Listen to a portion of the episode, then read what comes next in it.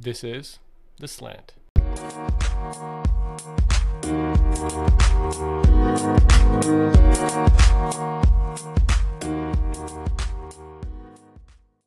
Welcome to the third episode of The Slant. Well, we did it. We made it through NFL Draft Week. Um, it wasn't really a struggle. In fact, I enjoyed it. I thought it was a very entertaining week, but there's a lot of build up and hype for what amounts to a couple days of activity. Um, the amount of mock drafts and analysis and film that I watch, and a couple days after the draft, it kind of all becomes irrelevant, right? Teams are now on their uh, players are now on their teams. Um, we're going to see their output. Um, they're going to see their careers unfold, and suddenly a lot of the analysis we did in previously doesn't really matter. Um, their journey starts now, um, and it's exciting for them and for us. Well, we now have a little bit of an off season to sit through. Um, we had a few months of OTAs, um, training camps, um, you know, storylines around which players show up, which players don't, contract disputes, all that sort of fun stuff we have to sit through in the next few months before we get to the preseason and uh, regular season in late summer, early fall. So for now, the draft is over, and we can give some analysis and give you some opinions on what I thought happened that was good, what I thought happened that was bad, um, some things that were confusing, um, and just kind of overall thoughts about the draft. So let's let's start there. Um, to start with, I thought this was a very entertaining draft. I think in my previous mock draft episode, I said it was a very, very hard one to predict, and that was right. Um, I'm not going to go back and revisit my accuracy of my mock draft. I think I got vast majority of the players right that win the first round. Um, I think about 20-ish, um, which is not great, but better than I expected. But there was a lot of jockeying for position. There was a lot of trades. Um, the draft started off quite slow. Um, you know, kind of thought, hey, you know, first 10 picks, like nothing's really happened, and then just boom, boom, boom, trade, trade, trade, trade, and things kind of went a little bit bunkers and off the rails, um, which is what makes for an exciting NFL draft. So I'm not complaining. Um, but it was intriguing. There was a lot of players that um, people thought were reaches. Um, and I think really that was because the consensus between the scouts and the teams like there was a huge distance between those two groups of people this year.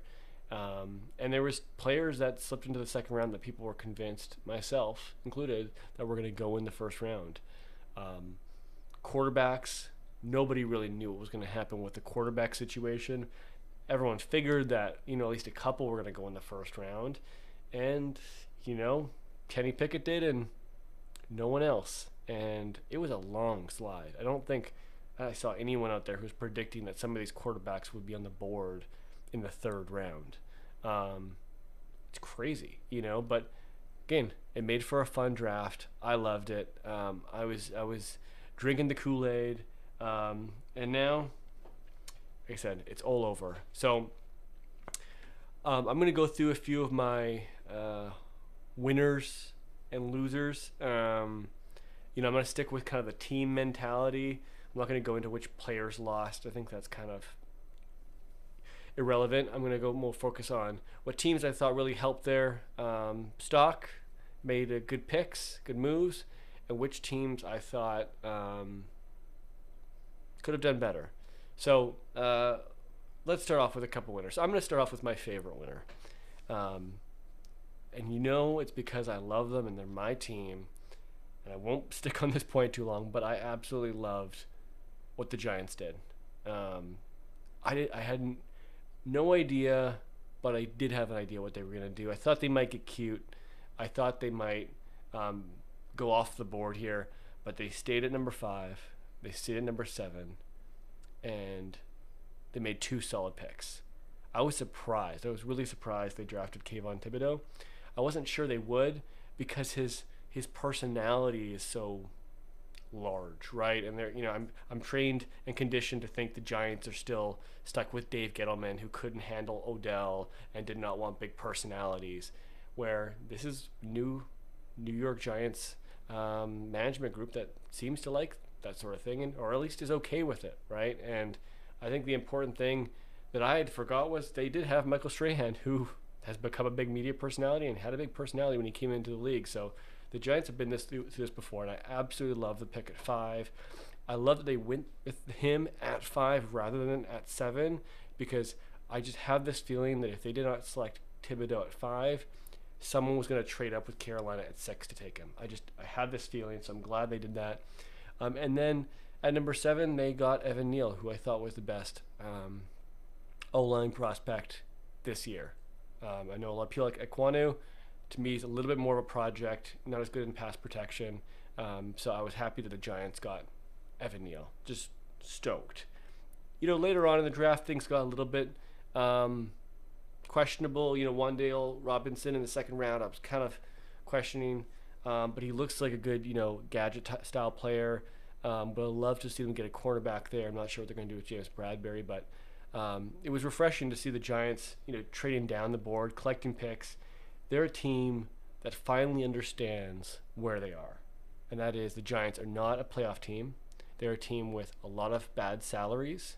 They're a team with um, very little cap space and a team with very, very little young talent to build around.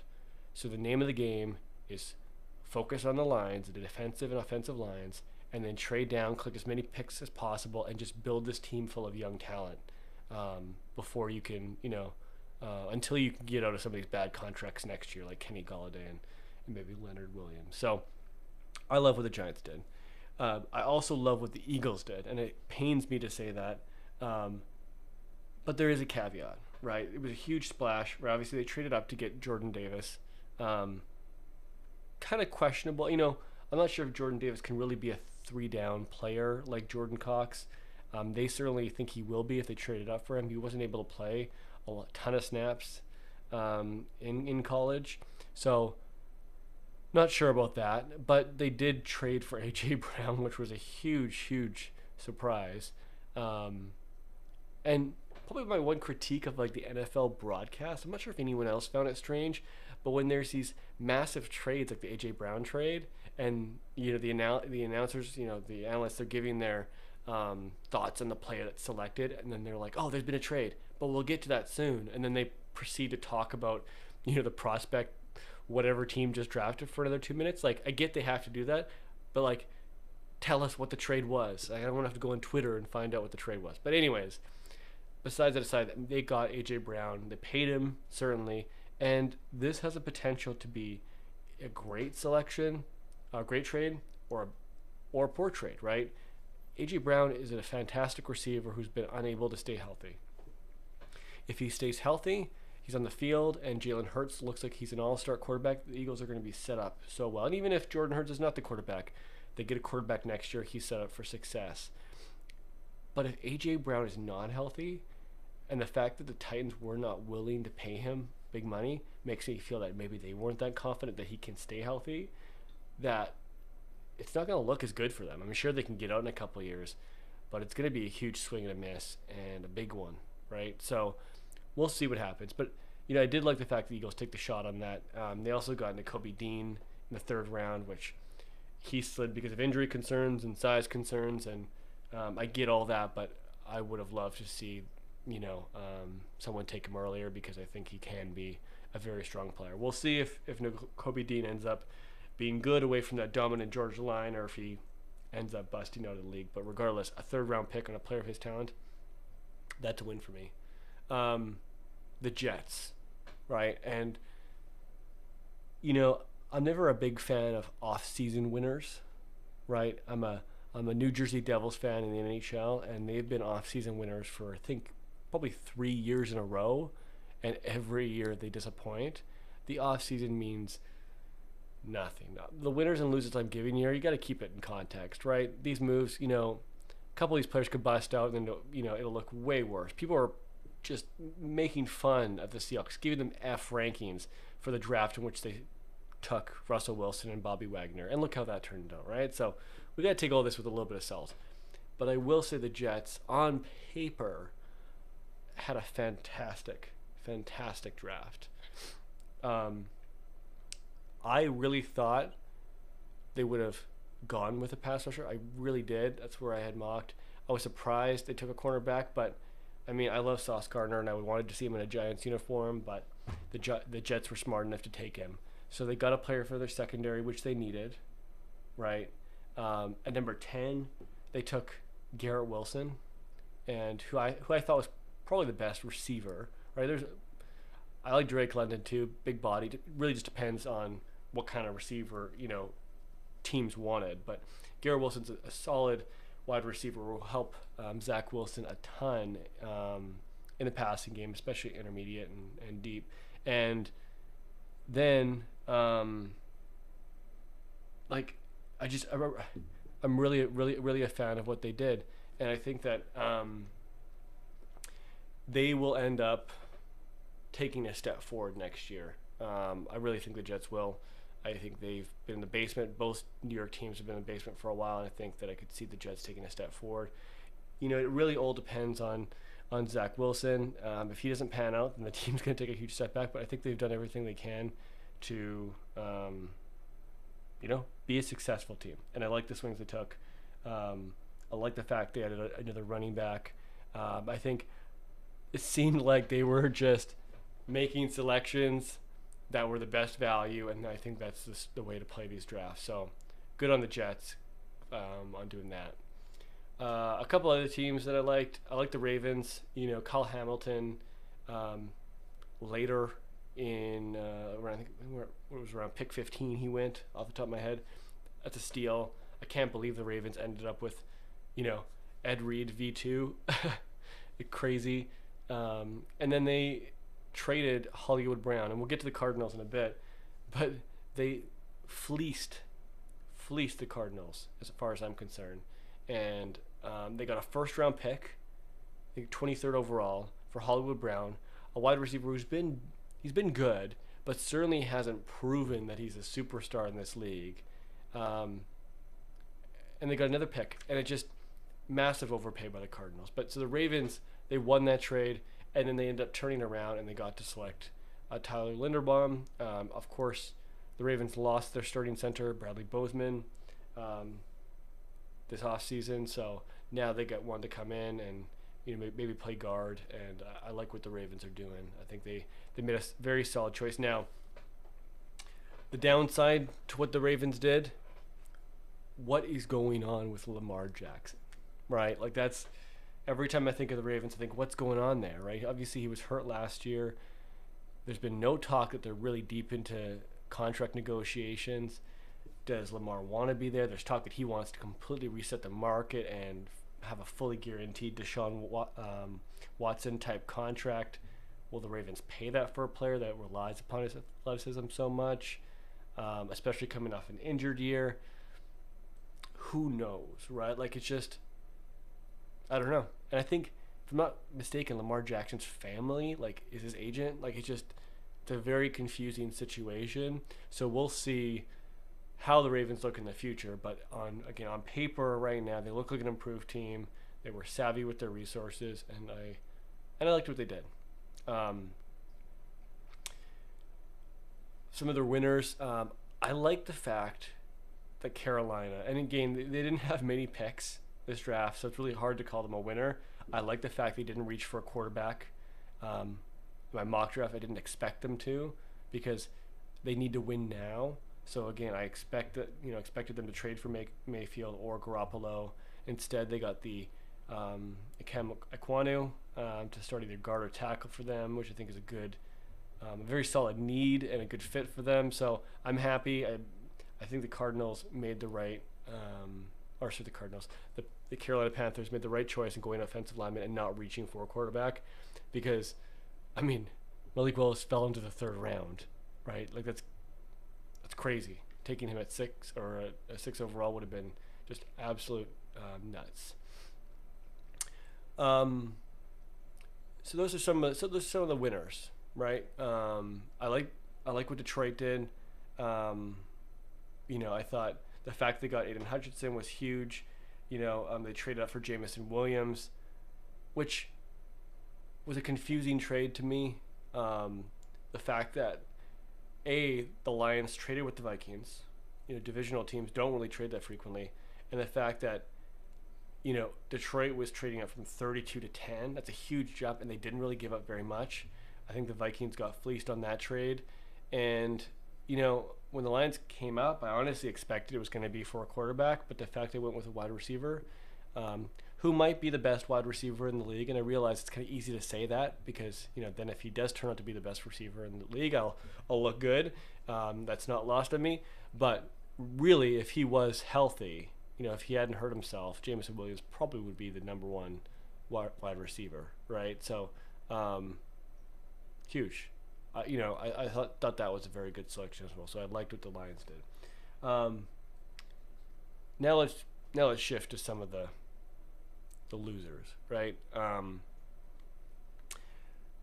obviously, I, I, said the Giants and the Eagles were winners. Well, the other two divisional um, teams, not nearly a, a, big fan of. So, uh, the Commanders, yes, they traded down. They missed out on some wide receivers by trading down. They missed out on Kyle Hamilton, who I thought was a really good fit by trading down. Um, and I understand, you know, similar to the Giants, it's important to get resources but then they traded down and, I, you know, they missed out on Chris Olave and then they missed Jameson Williams and then they took Jahan Dotson and I love Jahan Dotson. I think he could be a strong player. It's just it was early for him. Um, I think they could have gotten a better player. Um, they need more than just a wide receiver. We know the Commanders need a wide receiver to go with Terry McLaurin, but they need it. They like they're not a wide receiver pick away. And to me, when you reach, and again, I think it was a reach in the first round on a wide receiver. You know that that's for a team like the Packers, right? That are set that just need a wide receiver, so you reach a little bit. Just seemed to me a questionable decision. Um, you know, especially because Carson Wentz is going to be throwing him the ball, right? So, I, I think, yeah, just not not a fan of what the Commanders did also was kind of questionable what the Cowboys did. I'm not going to get into the Cowboys too much because I think everyone talks too much about the Cowboys, and I'm not going to participate too much. But Tyler Smith, you know, I you know they, they had to reach you know for a, for an O lineman. I thought it was a little early. That's all I'm going to say about the Cowboys. Thought it was a little early, and uh, yeah, that's all I'm going to say. The Cardinals, right? So I touched on this a little bit. Um, very, very confusing, right? So the story with this Hollywood Brown trade, from what I heard, was that this that Hollywood Brown had made a trade request. He wanted to get traded. Um, he asked the Ravens, just didn't think he was a good fit for their system. It was nothing against Lamar, just didn't think he was a good fit. He did this silently. Apparently, the Cardinals and, and Ravens had a deal in place for a while, and they were waiting to announce it on draft day. Um, Hollywood Brown was actually in Arizona at the draft party, so they wanted to make this big splash. But there's the way this went down is crazy, right? Because not going to get philosophical here, but everything in life is timing, right? Timing is everything. And when this trade went down, you know, we saw Hollywood Brown to Cardinals' first round pick. Initially, I was like, okay, like seems like an overpay. Never, you know, not dissing Hollywood Brown, but like I said earlier, he hasn't been a superstar wide receiver. You know, doesn't necessarily feel like a good deal for the Cardinals. But then, obviously, the AJ Brown trade happened, and I'm like, wow. If that's what the Ravens got for Hollywood Brown, the Titans didn't get much more for AJ Brown. And it made the Eagles look super smart because I mean, if you had the choice between Hollywood Brown or AJ Brown, you're probably going to take AJ Brown ten times out of ten, right? Um, so that trade, that this kind of back-to-back trades, immediately made this trade look much worse, um, and it made the other, you know, the Eagles look really good and the Ravens look really good for getting the value they did on Hollywood Brown. So, um, again, timing is everything. If that, you know, if those trades had happened days apart, we might not be thinking about this as much, but the fact they were so close together, it just made it look so much worse the other thing that's confusing to me is you trade for Hollywood Brown, and who's who, you know who wants a new contract as well, right? You got to pay him, and from everything I've seen, there's been no solid contract discussions, right? You know, with the AJ Brown, trade, um, they immediately signed AJ Brown to a, to a four year contract right away.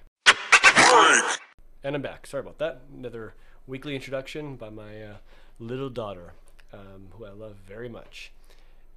So, as I was saying, they had the deal with AJ Brown. The Eagles did right away. They signed the contract, and you, that's how you have to do it. You negotiate with the player on a contract before you trade with them. It's all about leverage. And what the Cardinals did is they traded for a player, gave up more resources than they probably should for a player who wants a contract without a contract in place. So now Hollywood Brown is sitting there with all this leverage in the world being like, you paid up a lot of resources to get me. The league knows you overpaid. And you can't just let me walk. You now have to pay me. And you have to get a new agreement in place because if I walk or if you have to franchise take me, it looks makes you look terrible.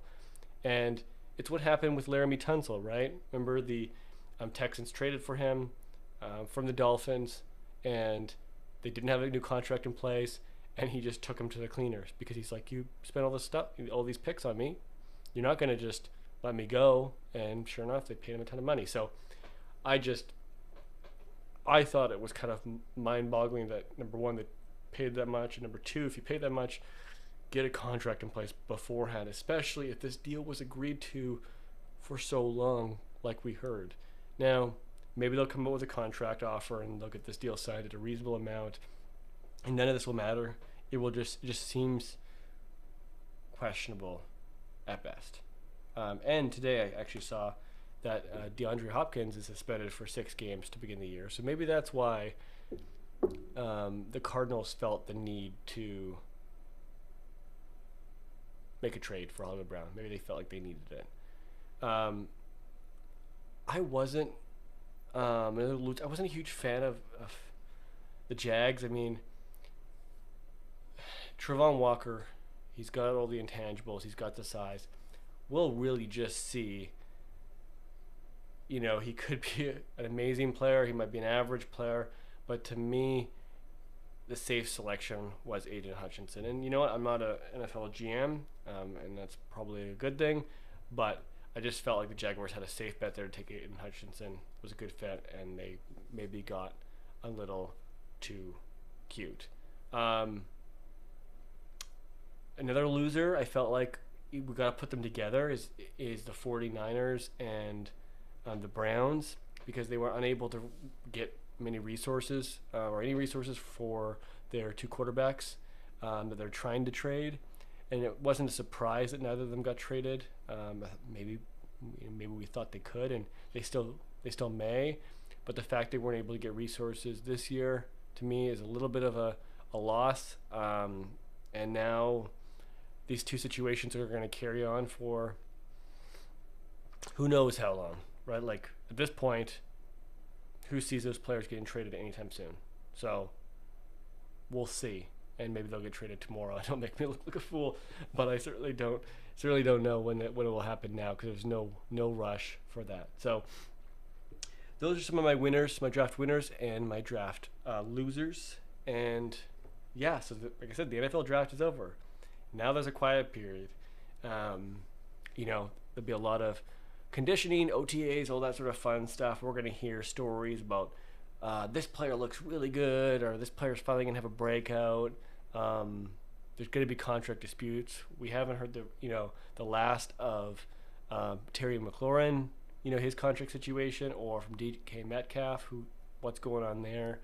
Um, so it, there's still a few pins left to drop um, in the off season. But for now, we can now go into looking forward, looking to this next year. So uh, next year, I'm going to revisit a few of my predictions. I had in and outs, right? Um, teams that I thought were going to make the playoffs and teams that I thought were going to miss the playoffs. I'm going to go revisit that and make my final predictions there. We're going to have an episode about um, my estimation on team records. It was actually pretty accurate on that last year, so we're going to do that again.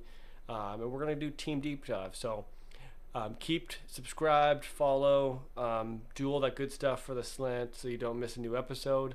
We love having you around to listen. Um, please reach out to me with any questions, concerns, feedback, all that good stuff.